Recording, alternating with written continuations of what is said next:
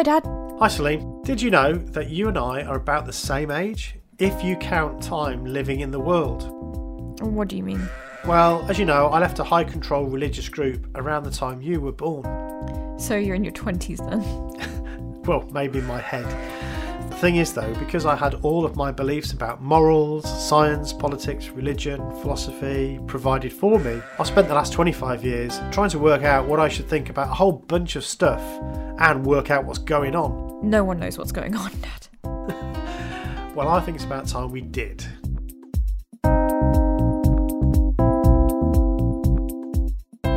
What Should I Think About is a podcast that sets off on a lofty goal to make sense of the complicated, contradictory, confusing, but wonderful thing we call the world.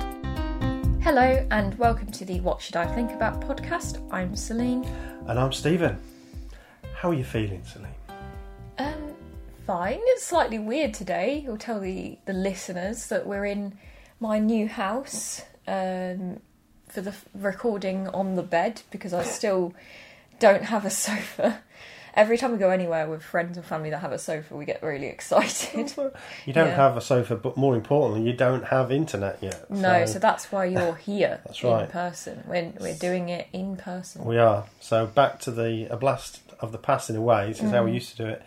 Um, so we've set up a, a microphone in here, and we're we're face to face. Yeah. So it's kind of nice. Recording Um, on the bed. Absolutely, old school. Yeah. Um, anyway, so it's it's nice to be here, and um, you're all getting yourself settled in after Mm-hmm. your move. So it's very exciting. Um, and as a dad, I guess I feel quite happy about Mm. that, quite quite joyful about that. Lots of emotions um, about that. He's trying to suggest what it's about, isn't he? He's trying to get to the meat. Indeed. So we are actually talking about emotions today, aren't we? Yeah, we are, yeah. Um, so that tortured effort um, is Mm-hmm. my attempt to talk about the topic of our conversation today, which is all about emotions. And I think I really wanted to talk about this. It suddenly occurred to me that we'd never really addressed this question, and I thought, why have we not talked about this before? Mm. What is the question? Well, I suppose um, the question of emotions itself, you know, and clearly there's a big element when you leave an all encompassing religious group or a cult or a coercive relationship. You know, emotions is such a big part of that, and you can you can see, you can hear emotions are very raw when you talk to people who've left a high control group. Um, you can see it on Twitter. You can see it in the conversations that people have. There's a lot of emotions. Um, you know, sometimes you can see a lot of anger. Sometimes you see a lot of sadness, depression. Um, but there's also excitement and joy and happiness mixed in there as well, relief and all those sort of more complex feelings. So, yeah, it's a really important subject, isn't it? Um, and it's also quite interesting because obviously everybody has emotions. We all experience a world where you know we're led by our, our emotions in many ways. So I thought it would be quite good to talk about it. Yeah, for sure. I mean, where to start, really? I don't know how to start this conversation. Yeah, well, perhaps the place to start for me would be the um, what we think we know about emotions, and and actually, um, there's a lot of disagreement, as as there always is with everything psychology. Really, um, you know, not everybody agrees. There's, there's different ways of thinking about emotions. Um, so I, I've got a few references that I'll put on the show notes for people to look up if they're interested.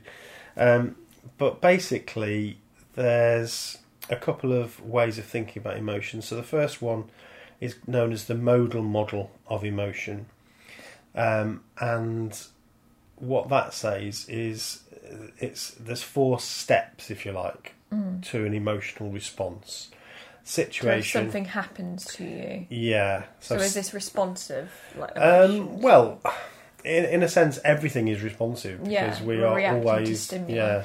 yeah. So let's say, let's give an example. Okay. So let's say when um, I was looking for a house and I found out that we got the house.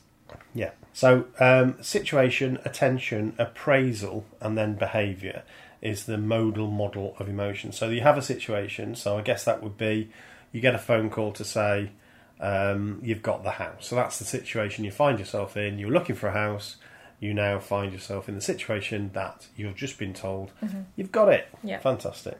Um, so that's your situation, and then the next thing is is attention. So, with your example, it's not quite as obvious in a way. You, of course, you would pay attention to that news, but if you think about all the time, we we are bombarded by um, signals, by data from the world, and most of which we don't pay any attention to. So, as we're sat, sat here now, you know, um, they'll. I- If I start paying attention to things, you know, I, I can feel my backside on top of the, the bed that I'm sat on. Um, I can actually just hear, I think it's your washing machine going Yeah. downstairs. So you might be able to hear that, listener. Um, out the window, there's um, light coming of in through yeah. the window. There's- There's lots of stuff going on, but I'm not paying attention to that. Mm-hmm. So the next thing you have to think about if you're interested in emotion is the way that we pay attention or we attend to things. So these are the details that we pay attention to. I suppose. Sorry, just thinking Yeah. about this. I suppose for people that are like neurodivergent, this is a different. Well, they- they'll experience it. They'll experience the same modes, Yeah, but yeah. they'll experience them differently. But then everybody experiences them differently. Mm-hmm. So our attention, what we pay attention to, will be dependent in part upon the situation and upon what we think about the situation. Mm. Yeah, yeah. So as we're doing a podcast now, as we're recording a podcast now, a sudden very loud noise that would be we'd pay attention to Mm-hmm. Yeah, that. yeah. Whereas if we weren't doing a podcast, we probably wouldn't care that much. Mm-hmm. So that's why it's situational. So situation, we pay attention to it, and the next thing is appraisal. Mm. And appraisal is what you think about that, how you appraise that thing that you've just paid attention to. In other words, how you make sense of it, how you understand what you've just seen or heard or whatever it is. So it, it that's again very personal. It'll depend on lots of factors like your own personality. This is where you you know if you're neu- neurodivergent, if you're very sensitive to external stimuli, for instance, that obviously you'll have a different appraisal of it. If mm-hmm. if you're more of an extroverted person who likes lots of noise and Light activity, and light. yeah. And, Um, so and then then the behaviour comes next. So then you'll do something. You might move away from the thing. You might move towards the thing. You might smile. You might cry. You might pull a facial expression or, or whatever. So that's kind of how emotion works. Um, now, according to different people, have different numbers.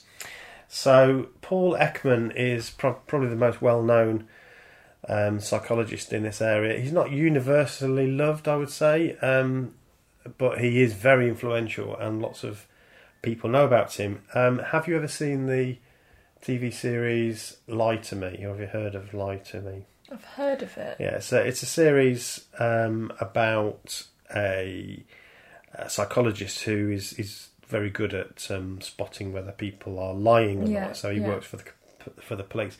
He's kind of based on Paul Ekman um, in many respects. But is that something you can read? Well, this is where there is some disagreement um, about how accurately you can do that. 'Cause some Um, people are good liars and some people are bad Mm. liars. Paul Ekman says that you can, if you look really carefully, and you have to do it through video, so you generally wouldn't. Mm. You it would be so slight, but there are micro expressions Mm-hmm. that people give, so they'll give away. Yeah, um, which people were going thinking. on about with the trial and stuff. They were like, Yeah, there was all these yeah. quote unquote videos of people Yeah. breaking it down with like, Yeah. oh, she did this, he did that, with their micro expression. Yeah, Which is, I suppose it probably does come from somewhere originally, which is what we're going to talk about now. But when it gets to that point in the media, it feels very pseudoscience. But let's see. yeah. what it actually I, is. I I personally am quite sceptical about that. That's not his best work, I think personally. Um, that's taking it a bit further. I mean, the the work that he did initially was he did some um, experiments. We went to Papua New Guinea to a tribe who had very limited exposure to Western um, populations because he wanted to find how core some of these emotions were. Um, and there are, if you go on his website, I'll put the link on the show notes. You can actually see some of the original photographs of some of the people that he took photos of, mm-hmm. um, sort of doing normal emotional mm. faces. And he identified that there, I think at the time, he identified five or six core emotions. Mm. He's since added to those. So there's seven according to Paula Ekman. So these are the core emotions. There's anger, disgust, fear, surprise, happiness, sadness, and contempt. So these are Contempt. yeah, that that, that's the newest one. I'm not sure about that personally, but that's, a- the latest one. That's one. quite depressing if that's a core emotion. Contempt. Yeah, and he bases this on the facial expressions. So for him, um, you can't really separate the emotion from the facial expression. Um, if you go to anywhere in the world, you know, a happy face is a happy face. Um, a disgust face is always a disgust face. If you, you know, if you're asked to drink something that you know is is putrid or something, you'll pull the same face as a person in Papua New Guinea. It's the same emotion. So he equates the face, the expression, with the actual emotion itself. Um, there's some people who say, well, actually, what you're feeling is obviously um, the facial expression is a communication effort on our part to um, tell other people how we feel. So you can't necessarily equate the two exactly. It's more of a, a social bit of behaviour than it is a, a core emotion. I'm not. I think that's a good question, and we don't really know the answer to that. We're still arguing about that. What if you can be feeling something without showing something? Yeah, I think I so. think you can be feeling something without showing something, especially given. I feel like, especially if you think about things like depression. I mean, there's lots of people that can be putting on a big smile and such, and I suppose it's like if it looks genuine or not. But some people you would never know that they were what they were feeling Yeah. inside. and, and I think this is where he. This is what's drawn him down this road of micro ex- expressions Yeah, because It's underneath. You can see it. yeah, there there's somewhere. some Yeah. tell there. Um, I mean, going, you know, you, you refer to the trial. Um, I, I didn't watch any of that. I'm not. I didn't like it personally. It's I felt all it was over Instagram and re- yeah, I know. TikTok, and so I didn't watch the No. trial, but I saw a lot of stuff. Um, what what I would say though is both of the the two people involved, of course, uh, Johnny Depp and Amber Heard. That's what we're talking about. Um, are obviously very talented actors, and so their job is to Act. um, act and, and portray emotions. Um, so that adds an extra layer of complication, I think, to all these armchair psychologists who are trying to um, you Diagnose, know diagnose what's happening. So I don't really have an opinion about that, but it's kind of interesting. So Paul Ekman thinks there are seven. Um, Robert Plutchik says there are eight, and what he does is I quite like this idea. He actually pairs them as opposites. So he's got um, joy on the one end, sadness on the other of a kind of spectrum. So joy, sadness, anger, fear, And is it a spectrum? Is saying Yeah. yeah, okay. trust, distrust, surprise, anticipation. Um, I don't know whether he uses them technically like we've talked about personality traits, haven't we? Um, I don't know if he if he if he's able to plot them on a sort of spectrum like like you would mm-hmm, that, mm-hmm. but the, the concept is that you've essentially got eight core emotions that are polar opposites of each other. So that's quite an interesting one.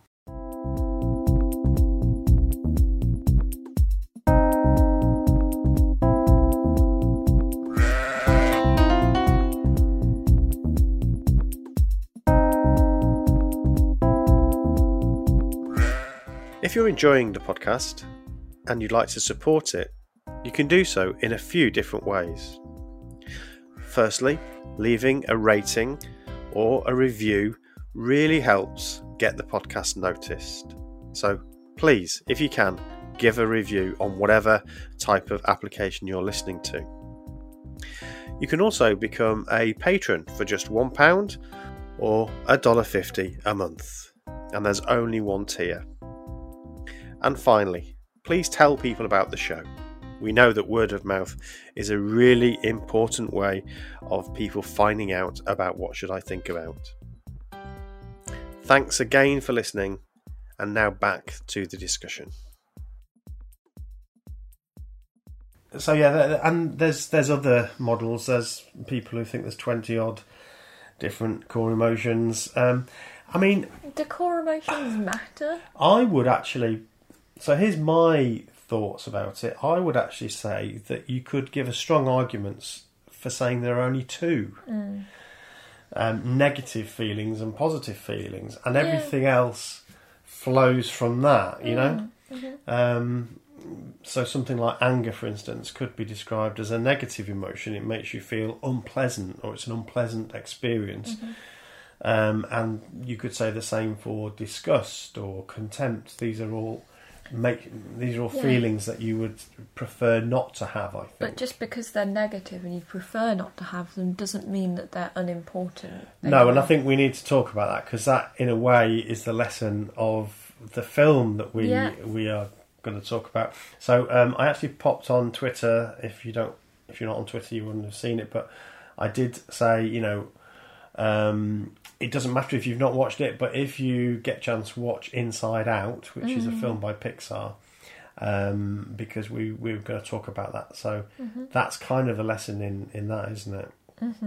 Yeah, well, the whole kind of premise is trying to push down sad feelings, um, and that's actually the reason that everything goes wrong, and that you have to allow sadness um, in order to be okay. Yeah, so so the film we're talking about is um, Inside Out. It's it's the concept is that there's a girl called Riley, and she is she has a happy family. She loves her parents. She has a great life where she lives. She plays hockey. She's good at hockey. She's got lots of friends. Um, everything's good, and then she's told by her parents that they're going to move house and move city, so they, they're moving across the country. Um, and obviously that that puts her mental state into um, yeah a bit of a a tiz um, and we get to observe her mental state or, or her emotions as little characters inside her head um, and I love I love that film it has me in bits every time. It's really sad. It's good, but sad. The um, Cinema Therapy, their YouTube channel, did about it, and they're just both, you know, sitting there having a little cry. yeah Yeah, because they've both got kids as well, Mm. so I think they experience it on two levels, I guess. Yeah. Where it's like the personal level of knowing what it's like to go through difficult times, Mm. but also um, have, when your kids go through difficult times. Because he was saying about how you want to protect them and not let anything bad happen to them, but that's part of life, and in order to become adults, they have to go through these things. Um, absolutely and one of them said that before the pandemic, they moved from Utah to LA for their film career. Right. Okay But then the pandemic happened, and they basically had to move back to Utah. Mm. And they were like, "So this film has made them really sad." yeah, but it was good. It's uh, it's a kind of wonderful film. It starts in a in a beautiful way as as a little baby um, sort of starts to experience the world. At that moment, joy sort of just comes into existence, um, and joy is one of the emotions. It's played by the character is like a little sort of Tinkerbell figure. Yeah, yeah. Um, and of course, joy, we, we kind of want to be happy all the time. We want to feel joyful. And so she's the first one. And I think as a baby, you know, everything is so, oh, wow, you know, oh, what's this and Yeah. what's that? And that, that's the idea. But quite quickly, Mm-hmm. um, some of the other emotions come out. So can, can you remember what they are? Oh, sadness, Yeah, anger, yeah. um, fear, Fear, it? and who's our little green fella? disgust. Disgust. Green Girl. She's a female character. Mm-hmm. So five. Um, so there are five there, which I think relate to the original um, research that Ekman did. So Ekman was a um, a consultant on that film. So Oh, he actually was part of the, how that film was de- developed, and it's generally considered actually to be quite a good way to understand. It's quite high level in some ways. Yeah. The therapist guy on it, he Mm. was like, "How accurate is it?" He's like, "It's really accurate." Yeah, These are all these are the stages as well. When it was doing the um, the stages of like Uh, you know, and they're turning into like blocks and stuff. Mm. So this is all the the terms and everything. Mm, yeah. So, yeah. Yeah, so it's it is quite a it's a it's an allegory really of something that's actually happening. Of course, like everything in psychology, everything is a metaphor. Everything is an allegory. Yeah. However But you talk about it. and it's so well done though, in that Yeah. adults can enjoy it and go through it, Yeah. but also the kids actually get it. Mm. It is done in a way such that children can understand it. Because again, the guy said, his little four-year-old said to him, "Oh, my LA memories are blue and yellow." Isn't that like so? They get it. Yeah, yeah. She's like, "Oh, my LA memories are blue and yellow."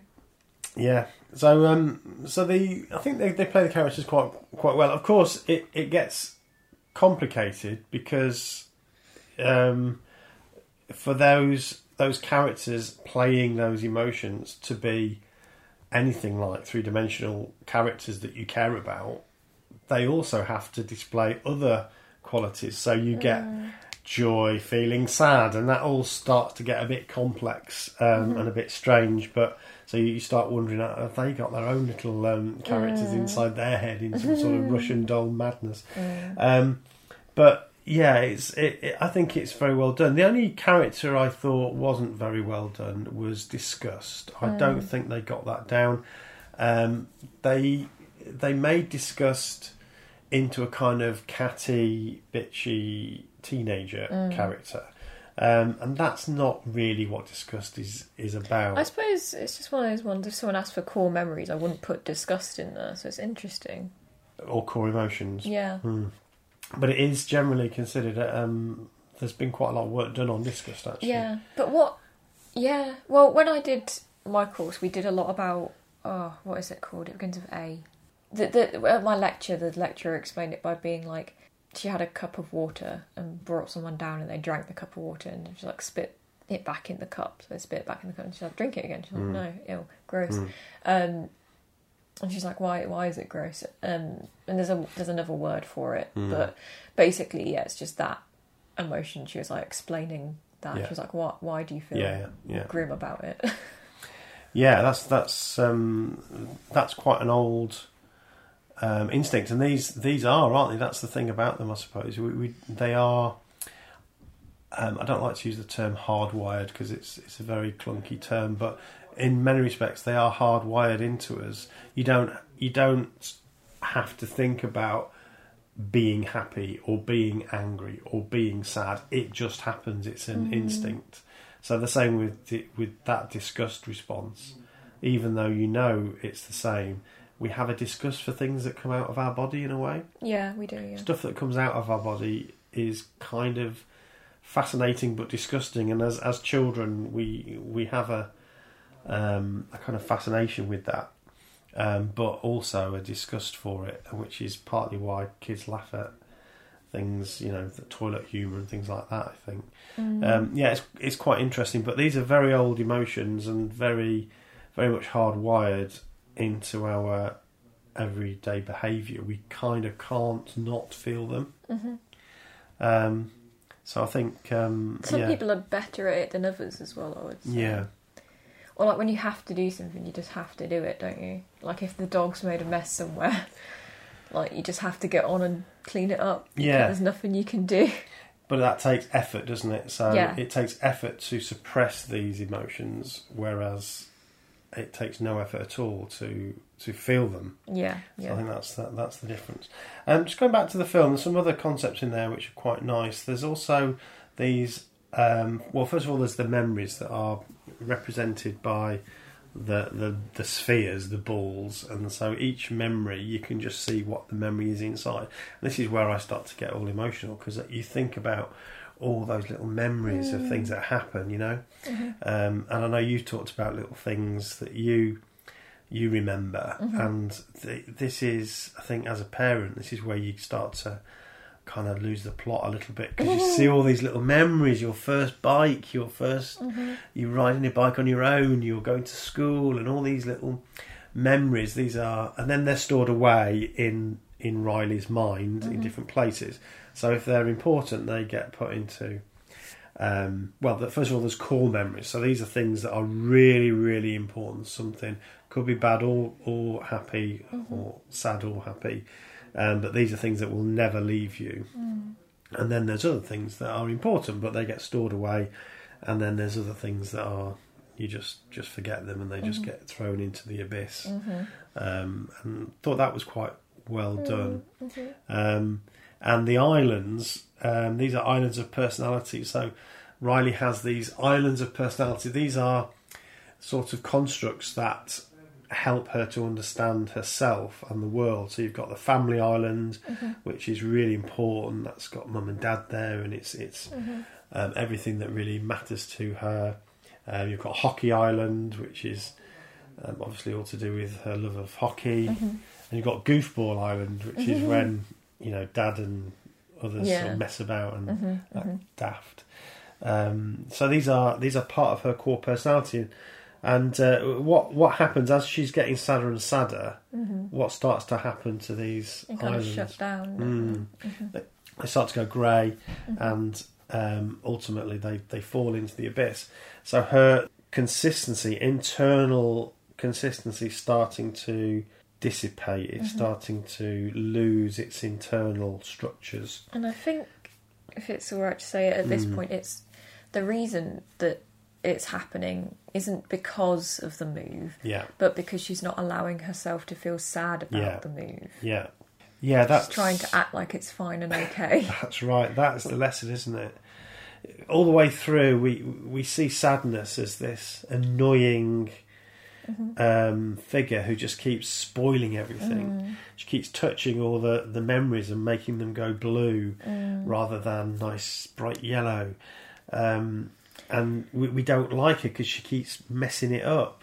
But she, they are sad now yeah, because it's, um, you know, Riley. They're sad memories now because they're what she misses yeah, and what she doesn't have anymore, and that's sad.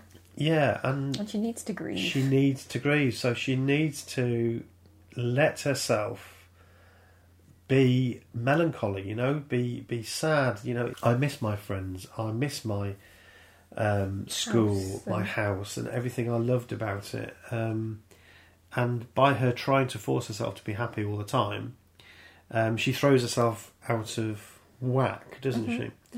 Um, and I think that's that's really good advice. Well, I, I think you know that's actually really useful. That emotion is completely natural, and yeah, you don't want to wallow in sadness, but I think you need to accepting feel it. for a bit. yeah, yeah, Without sadness, there is no joy. absolutely, yeah. I was like, is that grammatically correct? I don't know. I think so. Yeah, yeah, and and I suppose you know I did want to bring it round to the uh, leaving a high control group or a cult because I think, I mean, it almost you could have you know the same sort of concept, Well, yeah. except it was that that was Well, happening. all those rem- memories. Mm. There's, there were good memories in it, but now they are bad. Well, not bad, but sad. Well, they are mixed, aren't they? So you know, Mm. I think back to my life um, as a Jehovah's Witness, and a lot of my memories revolve around things like going to the meeting, Mm. um, going on the ministry, knocking on doors. But I think you know, I, I and this is part of the process of coming to terms with it. I think you know, there's some actually quite funny, happy times. You know, I remember coming back from the meeting and um, getting fish and chips from the chip shop. Um, on the way home, and that was always a really exciting thing. You know, oh, let's get some chips. Um, I remember, you know, some funny things. We talked about some of the funny things on the ministry with Jake um, Alt Wiley before, and that still makes me smile.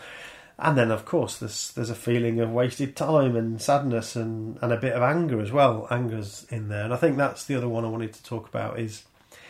Um, it's completely, I think, completely natural to feel angry about what happened if you belonged to a cult. Of course, it is. And for some people, they've had absolutely shocking, appalling experiences. They've been abused in all sorts of ways. Um, and of course, they're going to feel anger and sadness about those things.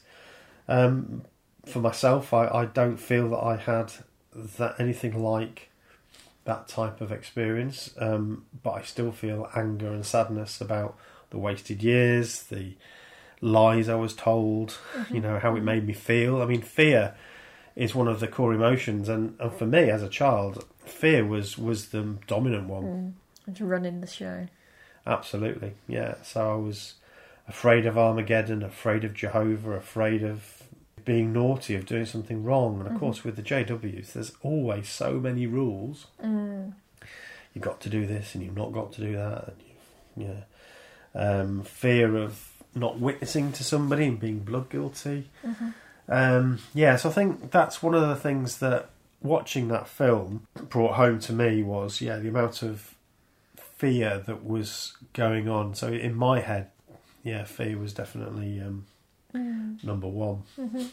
What did you think? I, um, I suppose it's a while since you watched it. I just watched it last night, but um, there was also couple of funny moments where we got to see inside Mum's head and inside Dad's head mm, as well. They, mhm. they were quite funny. Yeah, so they have the same Yeah, emotions, mm. but not, but their own versions. yeah, and, and obviously as adults, they're they're a bit different. Mm-hmm. Mum comes out of it quite well in that they're all.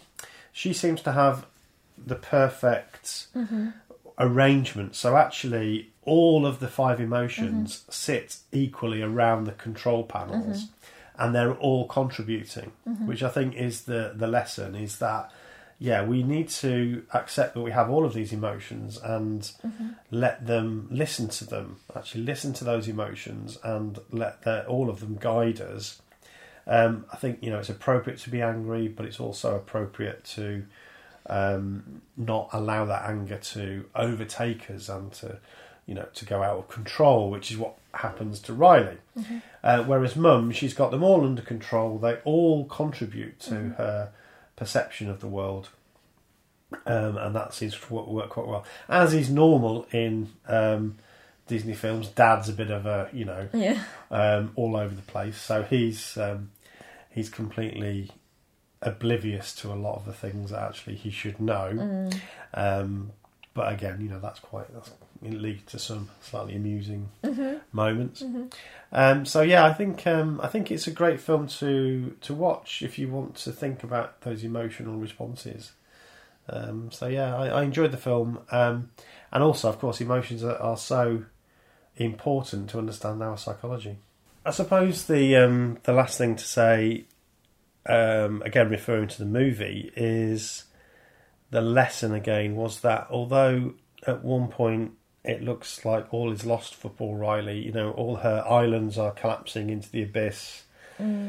She's losing her memories. Um, they seem to be disappearing, and she's losing coherence internally. And her personality is falling apart. And then she does something very foolish in terms of running away. But it all comes back, you know, Yeah. and that's a very positive lesson. I think is that for most of us, these are temporary moments where we perhaps lose our balance or lose our way or or struggle for whatever reason, and we are able to to find our way back. Of course, this isn't really it's not a discussion about mental illness, which is is a different thing, but we're talking here about normal emotions that come from situations that, that I think are probably abnormal. You know, mm-hmm. growing in a mm-hmm. growing up in a cult is not normal. Therefore, having emotional responses to that is entirely expected or should be expected and normal. But for most of us, there's a way back. You know, we're able to find a way to reconcile what's happened, feel appropriately angry, but also feel joy again in the world. And that's, I think, really important to remember. You know, I've been left now 25 years. Um, I personally feel like I've come to terms with it a lot. That's not to say that I don't have the odd moment, but I guess if you're recently out, it can sometimes feel a bit overwhelming, especially if you've lost your family or they're not talking to you, or you know. Um, so I think it, you know, it does take time, but there is there is hope. There is something at the end of the tunnel there. I think you've kind of come a long way since starting the podcast as Mm. well. You seem less angry about it, I would Yeah. say. Yeah, yeah. I think that's right, and I mean that's only recently, really. It's funny because I, I, I had really suppressed it all until I did my masters, Yeah. and when I was doing the masters, the very first module was about people who had jobs that they considered were a calling, Mm.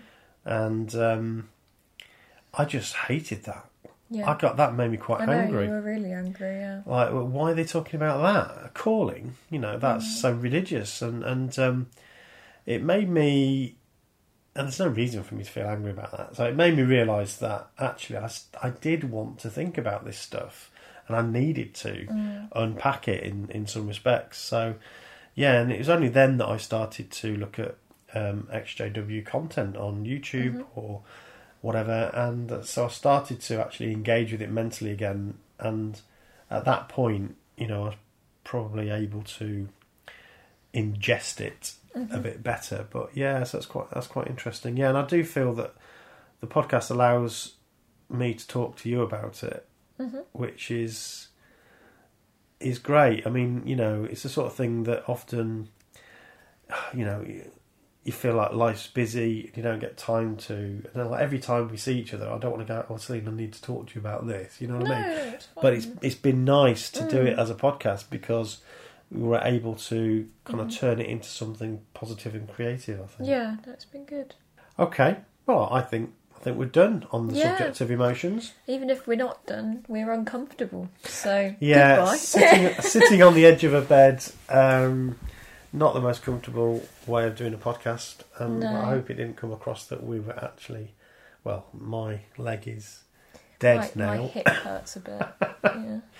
All right. Well, thank you very much for listening. Um, before we go, I just want to say that I've now finished a series of podcasts that I've been recording with a couple of colleagues, um, which is all about cultic workplaces. So they, James and Jane, have a podcast called the World of Work podcast, and they talk about all, all sorts of things, work and psychology, work related and stuff. Um, and so we've done a little mini series with them, or I've done a mini series with them, um, talking about cultic workplaces because it kind of overlaps. So um, look out for that. I'm not quite sure what we're going to do with it. Probably I'll have it as a bonus episode Mhm. on Wednesday. So that should be coming up soon. I need to do all the editing for it. So look out for that and check out their podcast if you're interested in the world of work and um, all things psychology related to work. Um, so yeah, so keep your eye open for that. Um, of course, please like and subscribe and um, Leave a review. leave a review. That's a good idea. Hmm. That what what effect would that have on you, Celine? Oh, happiness, Joy joy. and happiness Mm. um, abounds Mhm. um, when you do that. So yes, um, that's great. We have had one or two. We've also had one or two reach out directly Mm. um, recently, and I just want to say how much that means to me. I, I'm sure it does to you, Celine. it does, yeah. It's absolutely lovely when people Use do my little that. scraps of 4G to what to, to read it. You know, with my no internet, I've been get got to the bedroom so I can read them. Yeah. Um, so that's great if you do that, and, and I apologise if I don't always respond straight away. Some of the inboxes that I find things in, I don't use very much. So, um, uh, it, but when I find little messages like that, it always um, Very yeah, kind. it's very nice. Thank you very much. So, um, thank you, and uh, see you next time. What should I think about? Bye. Bye.